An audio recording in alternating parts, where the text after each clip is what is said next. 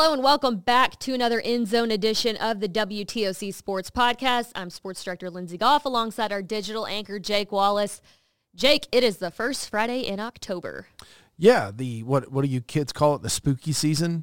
Yeah, that's that's what we're That's what we call it.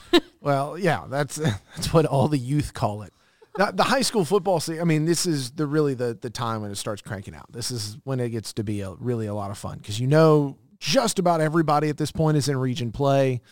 Um, almost all of the games on the schedule tonight are going to have some kind of consequence in terms of state playoffs and who goes where and who makes it in and who doesn't. So it's a lot of fun. And you would expect at this point, October 1st, outside of the teams that have had kind of all kind of extenuating cir- circumstances due to COVID and everything else, but you expect at this point everybody to be kind of playing really well or at least mm-hmm. close to the best version of themselves. And that makes it exciting, especially for these games that we have tonight that are going to be really anticipated between two really good teams. Yep. Before we get to tonight, let's take a look back. We'll lead off with a play of the week winner recap. We got over 100,000 vo- votes between the two plays this week. Yeah, and I mentioned this on Monday. A lot of times our plays of the week, our nominees and the, the ones that win are offensive. You know, it's people love points, you know, but this was a defensive touchdown from, from McIntosh County Academy.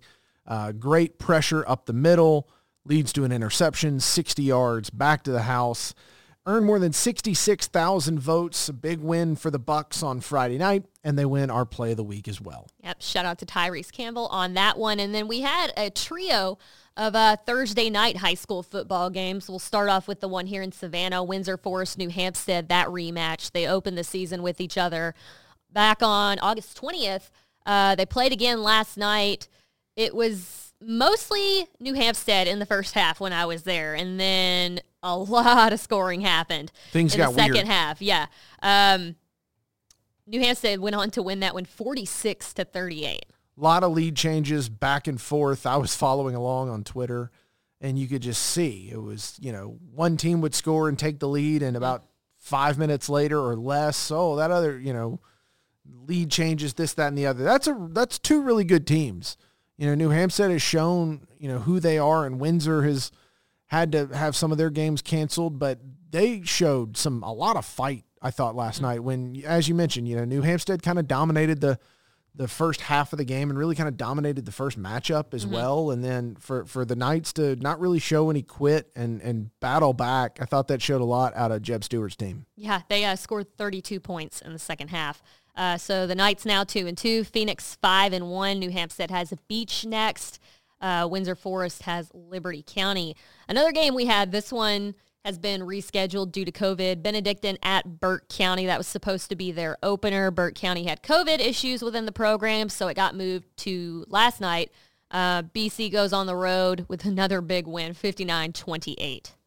They can light up a scoreboard just like we've said for a long time about this team. There's so much offensive talent on that cadet sideline that they are capable of scoring from just about anywhere on just about any down and as quick as they want to. They are dangerous right now. And after they started 0 and 2 and we said, what you know, when is this team going to click? We've got our answer because they are clicking They're clicking. in in big time fashion, especially offensively. Four straight. Um, Justin Thomas with another three touchdown performance.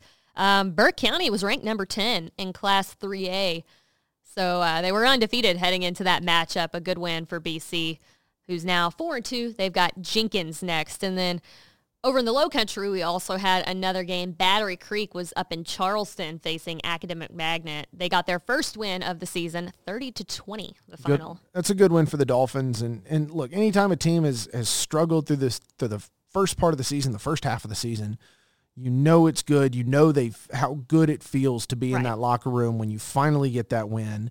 And now let's see where it goes for Battery Creek. How much confidence does this give them? How much did this kind of relight a fire in that locker room? We'll see where it goes from here. They've got Hanahan next. They're one and three now. So moving on to our Friday night matchups, our game of the week: Stratford Academy at Calvary.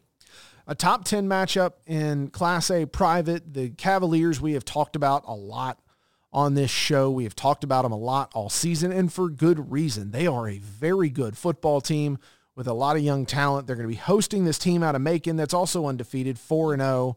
And we're going to see kind of tonight. These are two of the better teams out of the metro Atlanta area. That's, you know, up in North Georgia, Atlanta. That's where so much of the private school football attention goes. But this is going to be a really good matchup between two teams that are hoping to kind of disrupt that apple cart in Class A private. And the winner of, of this game tonight is going to have a really good win on their resume. Both already do, but um, to get a win tonight for Calvary just put another um, you know notch on their belt for for teams that they've beaten, really good teams that they've been able to beat this year. Yeah, Stratford Academy 4-0 heading into this one. They beat Country Day last week 27-20 um, after trailing 14-13 at the half last week. Calvary Day 6-0. They're number three in Class A private. Stratford is number 10 in Class A private. Um, Stratford Academy won this one narrow last year. 28-21 was the final back at Stratford Academy back in 2020. So this should be a good matchup. And earlier in the week, I talked to Calvary head coach Mark Stroud, who said, yeah, this should be a good matchup and go into the fourth quarter.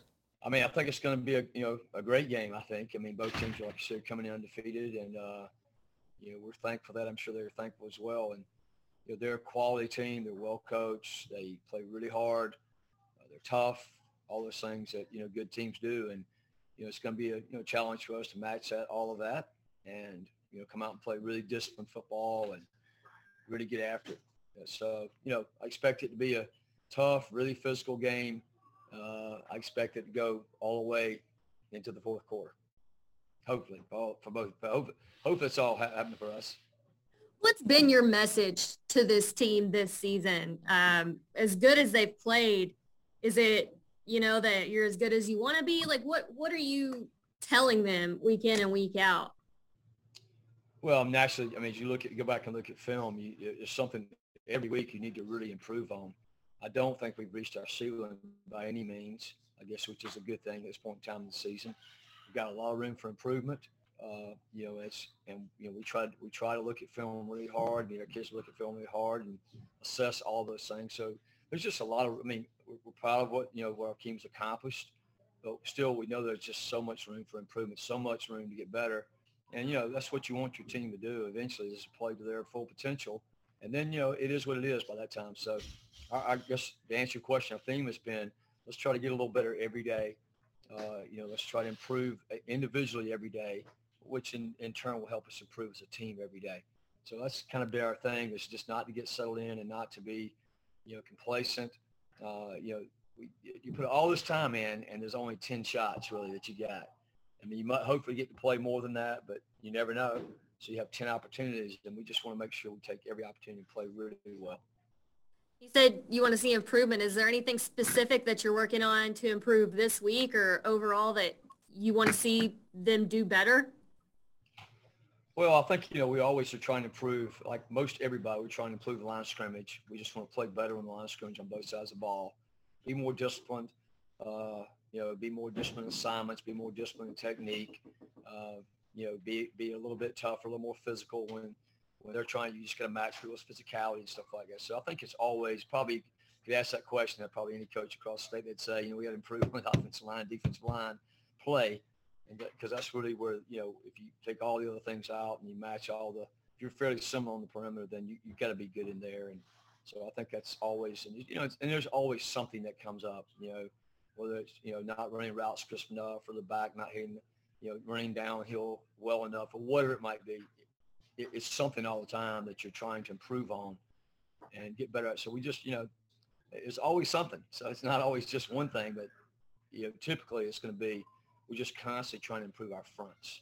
If we can just be more disciplined in assignment, more disciplined technique, be more physical, be tougher up front. Because we know in the end of things, that's what a lot of will come down to is, you know, how well can you block them? How well can you come off of blocks in the interior? What's a key matchup that we should keep an eye on for you guys against Stratford or where do you guys match up well, you think? Well, you know, they don't throw the ball a lot, but when they do throw the ball, they uh, it, they make you pay for it. So we've got to, you know, we've got to just, I think, you know, really our mentality has to be, we just have to make them earn every yard they get. We try to eliminate some big plays, try to eliminate them from, you know, making that big play over the top when they do try to throw the ball. And also, you know, if they you know, if they do make a play, we just got to recover quickly and go right back to our game plan and try to make them earn every yard to get. You know, that's that's real key defensively. I think offensively, like a lot of games, you have to go in and be very balanced. You, know, you can't let them draw be on. We're trying to do every. You know, you just can't let them get eight, nine guys in the box when, they think we're going to run the ball, or you know, or, or vice versa when they think they're going to throw the ball that we're going to drop people on us and stuff like that. So we have to be very sound and you know, just making sure we're really, um, you know, we're, we're, we're passing the ball well and throwing the ball well, and, and we're very balanced in that situation. So I think that's going to be critical for us, being balanced offensively. Um, but I think you always have to be able to run the ball um, if you're going to be successful in the big game. How big is it having this one at home? It's way better than going there. know, we we just did not play very well last year. Again, taking enough away from Stratford, they're a good team always they're a good team. And, you know, we feel like we just did not play a really good game over there last year. And, um, again, they're, you know, they're a really good team. Again, taking nothing from those guys. But, you know, I think the challenge for us is we want to play this game well. Uh, game we didn't play as well last year. We want to play it really well. It's a really big challenge for us to do that. And playing at home is, you know, it's always exciting for lots of reasons. You know, just the, I mean, we're, we're really nine weeks without a break right now seven weeks. We had two scrimmage and seven straight weeks.